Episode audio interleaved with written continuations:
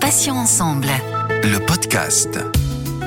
Bonjour à tous et à toutes, soyez les bienvenus. Céline avec vous sur Patients Ensemble, où vous le savez, nous recevons des associations, des malades ou anciens malades, des experts ou encore des professionnels de santé. Et aujourd'hui, j'ai invité Corinne Guidi. Il y a 13 ans, à 40 ans, elle apprend qu'elle est atteinte d'un cancer du col de l'utérus. Et là, tout son monde s'écroule. Après bien des épreuves douloureuses, elle s'est reconstruite. Elle a travaillé dur pour créer son activité professionnelle de coach certifié et job coach, on va en parler. Elle a écrit un livre autobiographique 40 ans et un cancer, paru aux éditions du Lys Bleu. Corinne, bonjour, soyez la bienvenue et merci d'avoir accepté de témoigner pour Patients Ensemble. Bonjour et merci à Céline de votre invitation. Tout d'abord, euh, la première euh, chose, Corinne, je vais vous demander de vous présenter tout simplement à nos auditeurs. Je m'appelle Corinne Liby, donc je suis coach professionnel certifié. J'habite en Essonne. J'ai 53 ans et j'ai 35 ans d'expérience professionnelle en entreprise. Euh, voilà, donc il y a trois ans, j'ai en fait souhaité me reconvertir pour donner un, un, nouveau sens à ma vie en fait, et je suis devenue euh, donc coach professionnel. Euh, par rapport à la maladie, j'ai eu deux cancers gynécologiques, un assez ancien qui date de 2007 et une récidive euh, l'année dernière. euh. Il y a 13 ans, je le disais en introduction, donc la maladie arrive, sournoise, euh, comme toujours. Quelles ont été les, les circonstances de la découverte du cancer? Comment vous l'a-t-on euh, diagnostiqué, Corinne? Alors en fait, ça s'est passé un petit peu en deux phases. Euh, à peu près six mois avant le diagnostic, euh, j'ai fait une hémorragie euh, assez importante. Je suis allée aux urgences et on m'a rien dit euh, de particulier. Euh, donc bon, ça s'est arrêté là. Et donc six mois après, j'étais au travail et là j'ai fait une nouvelle hémorragie au sein d'une équipe de 15 personnes parce que j'encadrais euh, 15 collaborateurs avec moi. Et donc j'ai fait une hémorragie en pleine journée. Donc là il y a eu les pompiers qui sont arrivés. J'ai été emmenée aux urgences, euh, l'hôpital où travaillait donc la gynécologue qui me suivait. Et c'est là qu'il y a eu un début de d'examen et un appel euh, 15 jours après de la part de ma gynécologue pour venir en, en toute urgence euh, la rencontrer et discuter avec elle. Et c'est à ce moment-là qu'elle m'a parlé de Gustave Roussy. Alors, l'une de vos nombreuses préoccupations au moment de l'annonce du diagnostic, c'est comment l'annoncer à votre mari, à votre fille qui était très jeune à l'époque. Et il me semble que c'est une problématique qui est propre à toute maladie grave. Euh, quelle a été votre réponse à cette interrogation qui est légitime? C'était très complexe. J'avoue que c'était la première partie la plus compliquée. Pour euh, l'organisation, en fait, j'en ai parlé d'abord à mon mari le soir même. Ça l'a beaucoup euh, secoué, en fait. Et euh, on a discuté ensemble, entre guillemets, d'une stratégie de communication qu'il a pris en charge. Je lui ai demandé de le prendre en charge pour que moi, je m'occupe de la maladie et puis de ma guérison. Et lui s'occupe plutôt de l'annoncer, d'annoncer les protocoles aux gens petit à petit. Donc là, c'est ce qu'il a fait avec le premier cercle le plus proche autour de nous. Et par rapport à, à notre fille, on a en fait euh, décidé de lui en parler avec les mots qui s'adressaient à un enfant, puisqu'elle était toute jeune, elle avait 9 ans et demi. Donc euh, lui expliquer les choses calmement, tranquillement, euh, sans rien lui cacher en fait, c'était notre souhait, mais en la protégeant bien évidemment avec euh, par rapport à son âge. Et pour ce faire, en fait, on lui a proposé de, de nous accompagner à l'hôpital, puisque mon mari était à mes côtés euh, tout au long de la maladie, même s'il travaillait. Et donc elle nous a accompagnés à l'hôpital et on lui a dit si tu veux poser des questions au médecin, tu te sens libre. Elle l'a fait en toute liberté et ça l'a beaucoup rassurée. Il y a eu euh, malheureusement le décès brutal de votre mari, euh, la maladie, l'incertitude qui va avec. Euh, Vais-je survivre Qui s'occupera de mon enfant Après toutes ces épreuves terribles, qu'est-ce qui fait qu'on s'accroche à la vie? Ah, en fait, pour résumer, je dirais que c'est euh, ma fille qui a fait en sorte que je me raccroche à la vie. C'est ma fille et ma rage de vivre en fait. Et après, c'est vrai que je suis construite comme ça. C'est comme ça que je, je vis. Euh, même si je suis en, par moments euh, très en bas, je sais toujours remonter. C'est une force que j'ai en moi. Et des fois, souvent, je me suis posé la question d'où ça venait cette force? Et je crois savoir que c'est, alors ce n'est que ma réponse, mais je crois savoir que c'est lié au fait que j'ai été une enfant désirée et donc, je porte en fait un, amour et une force en moi euh, que portent, à mon avis, c'est toujours mon avis, euh, les, personnes qui ont été désirées et attendues dans, dans un couple amoureux. C'est intéressant comme, euh, comme réponse que vous venez de me faire là. C'est pas banal et c'est très intéressant. Justement, hormis vos proches et votre fille, auprès de qui ou de quoi avez-vous puisé donc cette force et puis du réconfort? J'ai réfléchi à deux, euh, deux éléments, si je peux dire, parler d'éléments. Euh, en fait, il y a eu euh, le, les, premières personnes, à part les proches, ont été les soignants qui m'ont accompagnée. Alors, j'ai été soignée à Gustave aussi les soignants que j'ai rencontrés au travers des deux maladies sont vraiment des, gens d'une humanité rare. Franchement, j'ai connu des hôpitaux. Je peux dire que dans cet hôpital-là, c'est vraiment l'humanité qui s'en dégage. Ça m'a beaucoup aidé à traverser la maladie, à poser les questions, à avoir des réponses.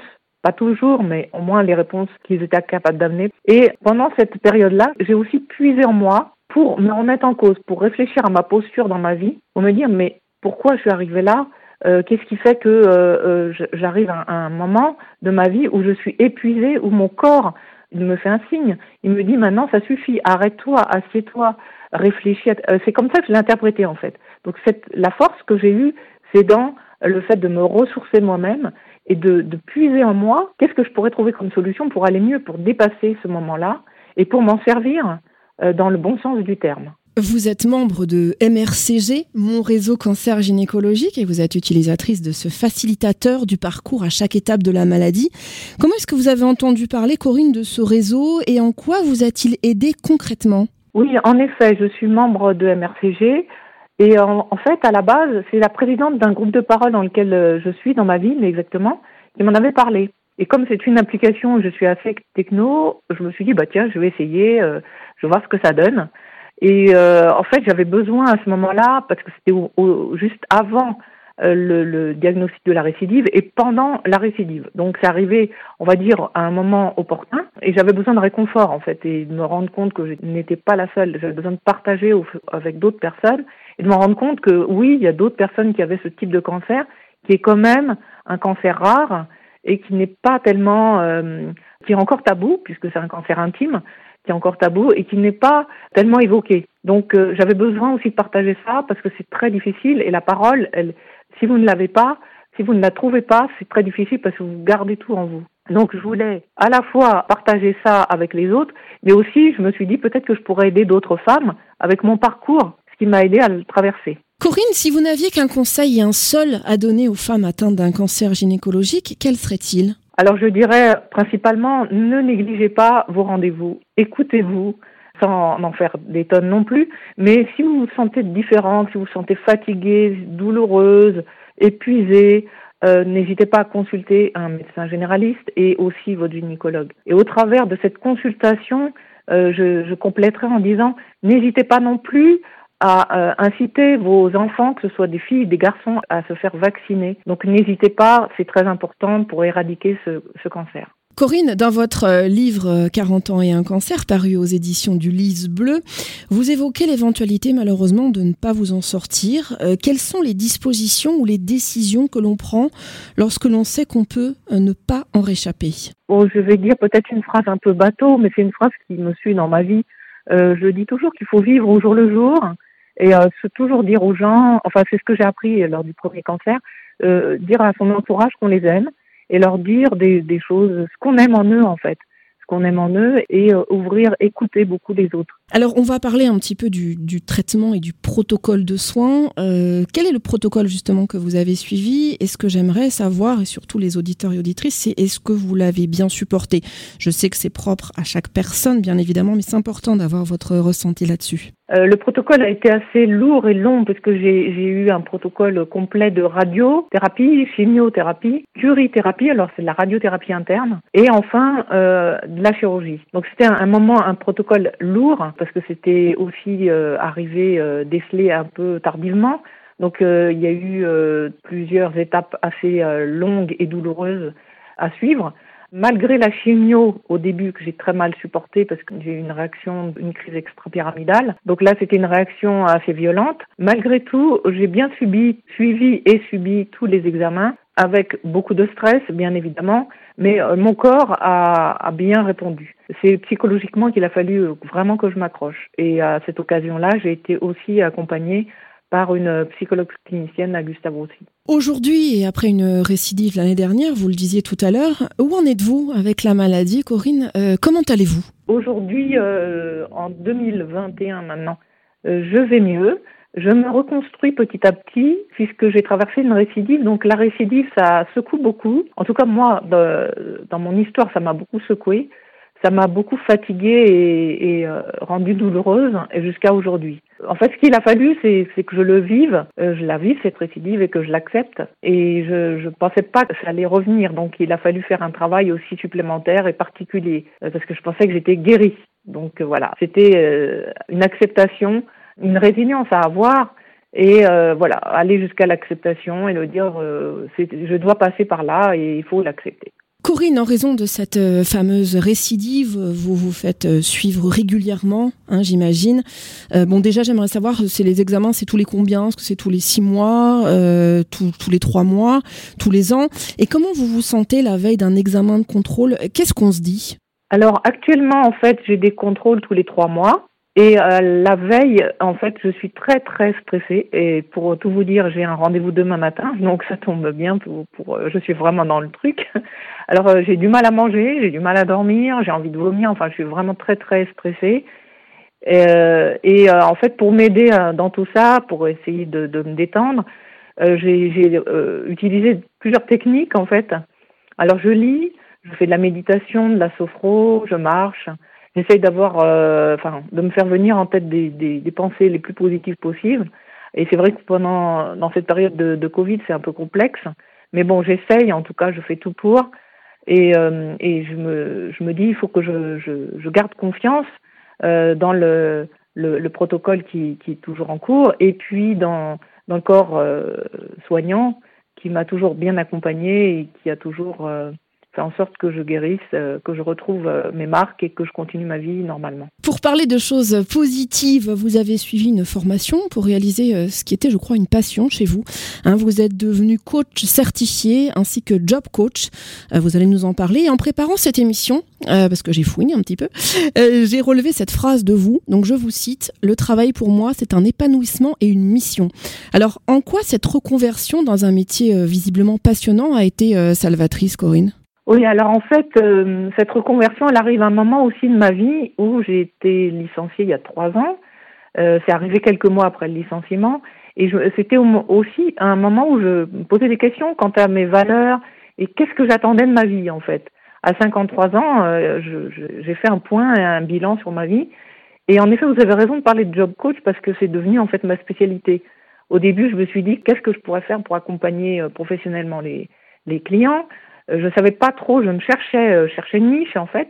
Du fait que je sois aussi très impliquée en oncologie, je me suis dit, est-ce que je pourrais marier les deux? Et bah, après, à force de travail, hein, ça a duré quand même trois ans, les sorties de terre le, le, métier de job coach, pour lequel j'ai fait un master 2, donc j'ai obtenu en juin 2020. Donc en fait, c'était une suite logique de je cherche à être libre, à accompagner les autres dans leur transition de vie, tout comme moi aussi, on m'a accompagné dans ma transition de vie, aussi bien personnelle que professionnelle. Donc pour moi, ça me semblait être une logique euh, de reconstruction aussi de, moi, ma propre euh, personne, et d'aider et de rendre aussi ce qu'on m'avait donné, c'est-à-dire euh, voilà accompagner les gens dans leur reconversion professionnelle, par exemple, bah, dans le cadre d'une évolution de carrière, d'un changement de métier, etc. Bon, c'est ça aussi le métier de job coach. Donc euh, en fait, l'oncologie a été une carte supplémentaire, si je peux dire, pour vraiment accompagner aussi les patients après la maladie, puisque c'est vraiment euh, ce qui me passionne, c'est ça, c'est l'après maladie. Alors ça peut arriver hein, professionnellement, bien sûr, de se sentir euh, rabaissé hein, lorsque la maladie se déclare, mais est-ce également le cas socialement parlant? Je veux dire par là qu'on a la sensation peut-être d'être mis à part au banc de la société, exclu en quelque sorte. Est-ce que vous vous êtes euh, senti comme ça, Corinne? Alors oui, ça c'est vraiment une question euh, fondamentale. Et c'est justement ce qui m'a touchée euh, au moment de, de, ma réflexion sur quel type de structure j'allais pouvoir créer et comment accompagner les patients atteints de cancer je me suis rendu compte qu'on était vraiment marginalisé et que le cancer était encore très tabou en France. Alors, euh, j'ai vécu des choses, bon, c'est ce qu'on appelle dans les groupes de parole les mots qui blessent, etc. Bon, c'est un exemple, mais c'est vrai que combien de fois on m'a pas dit, euh, bah oui, mais vous êtes euh, contagieuse, donc on peut pas vous embaucher. Vous allez reprendre le travail, mais non, mais vous êtes trop fatigué, puis ça se trouve vous allez, vous allez vous faire arrêter plusieurs fois. En fait, il y a des espèces de stéréotypes qui montrent du doigt le, le, le patient, comme si on était devenu improductif, comme si on était inefficace. Et j'ai remarqué qu'il y avait une forte défiance qu'en fait vis-à-vis de enfin en deux mois, je peux pas généraliser bien évidemment, mais euh, j'ai senti que euh, il y avait les recruteurs freinaient des cas de fer ou alors euh, le monde du travail d'une manière générale, pas forcément les recruteurs, mais si vous êtes dans le milieu de l'oncologie, ça va, on vous comprend, mais à l'extérieur, vous êtes un peu un paria, quoi, en fait. On a peur de vous comme une personne qui n'est pas efficace, qui peut être pas réactive, qui peut ne pas mémoriser, qui peut se fatiguer euh, souvent. Voilà. Et ça, je, m'en rends compte dans tous les groupes de travail et les groupes d'idéation dans lesquels je suis. Et c'est vraiment euh, très difficile pour nous de se reconstruire après ça. Moi, j'ai senti, peut-être que je me trompe, mais en tout cas, j'ai senti un espèce de une marginalité sociale et économique après la maladie. Et c'est ça aussi qui m'a motivée à, à, réfléchir sur l'après-maladie. Corinne, je reviens sur un point qui m'a fait sauter de ma chaise. Euh, le, parquet a tremblé. Euh, vous disiez qu'il y a encore certaines personnes aujourd'hui, en 2021, qui pensent que le cancer gynécologique est contagieux. C'est bien ce que vous avez dit. Tout à fait. Le cancer, euh, d'une manière générale. Mais j'ai eu des réflexions. Non, je ne peux pas vous serrer la main. Vous avez un cancer, vous êtes contagieuse. Je l'ai entendu, je l'ai vécu. Et qu'est-ce qu'on répond à quelqu'un qui vous dit ça? Parce que, enfin, je veux dire, c'est complètement hallucinant aujourd'hui avec Internet, avec toutes les informations dont nous disposons, avec tous les livres. Comment peut-on encore imaginer qu'un cancer, c'est un virus, c'est une bactérie euh, comme le Covid? C'est hallucinant. En effet, c'est hallucinant. Alors, il y a des informations à la disposition de tout le monde, mais il y a des personnes aussi qui ne veulent pas aller voir l'information, qui ne s'intéressent pas à ce type d'information ou qui ne s'intéressent à aucune information aussi. Donc euh, ça va aussi de la curiosité de, des, personnes. Si vous êtes en face de quelqu'un qui ne s'intéresse à rien ou qui a des, euh, a priori euh, sur un, un, certain nombre d'éléments, comme le cancer ou comme autre chose, comme le sida, on l'a vu avec le sida hein, au tout début du sida, c'était vraiment flagrant ça aussi. Bon, écoutez, que voulez-vous faire? À ce moment-là, moi j'ai été sidérée j'ai senti la colère qui montait en moi et je me suis dit mais qu'est-ce que je vais lui dire? Je, je me suis j'ai commencé à trembler de colère et je me euh, j'étais à deux doigts de, de, de l'injurier en fait. Je savais plus me, me tenir. Et le soir j'ai laissé tomber en fait. Je suis rentrée chez moi le soir j'en ai parlé à mon mari qui m'a dit laisse tomber ce ne sont pas des gens comme ça qui peuvent qui peuvent t'accompagner, ce ne sont pas des gens intelligents. Laisse tomber. Euh, on va s'entourer que de gens intelligents qui vont comprendre les choses. Et euh, c'est vrai que c'est, il m'a calmé hein, avec une petite phrase comme ça. Des fois, un mot ça suffit. Il m'a calmé et je me suis dit c'est vrai, il a raison. Après tout, euh, je peux pas changer le monde euh, entier, je pourrais peut-être changer euh, les gens qui sont autour de moi et ce sera peut-être euh, une mission de vie, je ne sais pas. Alors Corinne, en octobre 2004, l'Organisation mondiale de la santé, l'OMS, lançait officiellement le programme pour la sécurité des patients dans le but, euh, je cite, d'apporter des avantages significatifs aux patients de tous les coins du globe, qu'ils vivent dans des pays riches ou pauvres, développés ou en développement. Alors vous êtes vous-même impliqué dans l'engagement des patients. Pourquoi ce choix? C'est vrai que je suis très impliquée euh, dans des associations de patients, des groupes de parole, des groupes Je suis même membre du comité de patients de Gustave Roussy. Pourquoi Alors ce choix, c'est parce que aussi j'ai besoin et j'ai envie d'améliorer la qualité de vie des futurs patients. On se rend compte quand on est patient, c'est qu'après la maladie, comme je disais, euh, on se pose beaucoup de questions sur qu'est-ce qu'on va devenir. Enfin, il y a beaucoup de, questionnements autour de devenir, de qui on est, quelles sont nos compétences, nos capacités, qu'est-ce qu'on va devenir plus tard. Et au fait, tout ce travail de l'après qui existe très peu en France, et je me dis peut-être que euh, j'ai le sens que je veux donner à ma vie, bah, il est à ce niveau-là. À la limite, c'est presque un rôle sociétal en fait que j'aimerais jouer et c'est de l'implication et de l'engagement. C'est un mélange des deux en fait et c'est le, le, sens que je veux vraiment donner à, à ma vie et à mon existence. Alors pour conclure, euh, Corinne, et pour nos auditeurs et auditrices qui souhaiteraient vous contacter, comment peuvent-ils le faire facilement? Euh, Je suppose que vous êtes présente et active peut-être sur les, sur les réseaux sociaux. Alors oui, en effet, je suis très active sur les réseaux sociaux, entre autres sur euh, LinkedIn, qui est un réseau social professionnel. Je suis sur Instagram également. Et j'ai mon site professionnel qui s'appelle CG, comme Corinne Guidi, coaching avec un S. C'est noté, Corinne qui dit bah merci infiniment d'avoir accepté de participer à cet entretien. Je rappelle donc que vous avez été atteint d'un cancer du col de l'utérus avec euh, récidive et que vous avez écrit un livre racontant votre parcours, vos souffrances, vos peurs, mais aussi vos espoirs, qui s'intitule 40 ans et un cancer, paru aux éditions du Lys Bleu. Je vais vous souhaiter une bonne journée, Corinne. Portez-vous bien et à bientôt sur Patient Ensemble. Merci beaucoup, Céline, pour cet entretien et Portez-vous bien également. Une très bonne année à vous. Merci beaucoup. Pour information, Patient Ensemble a désormais un compte Instagram. Alors n'hésitez pas à vous abonner, à liker et puis à partager nos publications d'interviews. Merci à tous, chers auditeurs et auditrices, pour votre fidélité en cette nouvelle année. On va se retrouver mardi à 9h. Il y aura un nouveau podcast, un nouvel invité et un nouveau thème inédit toujours.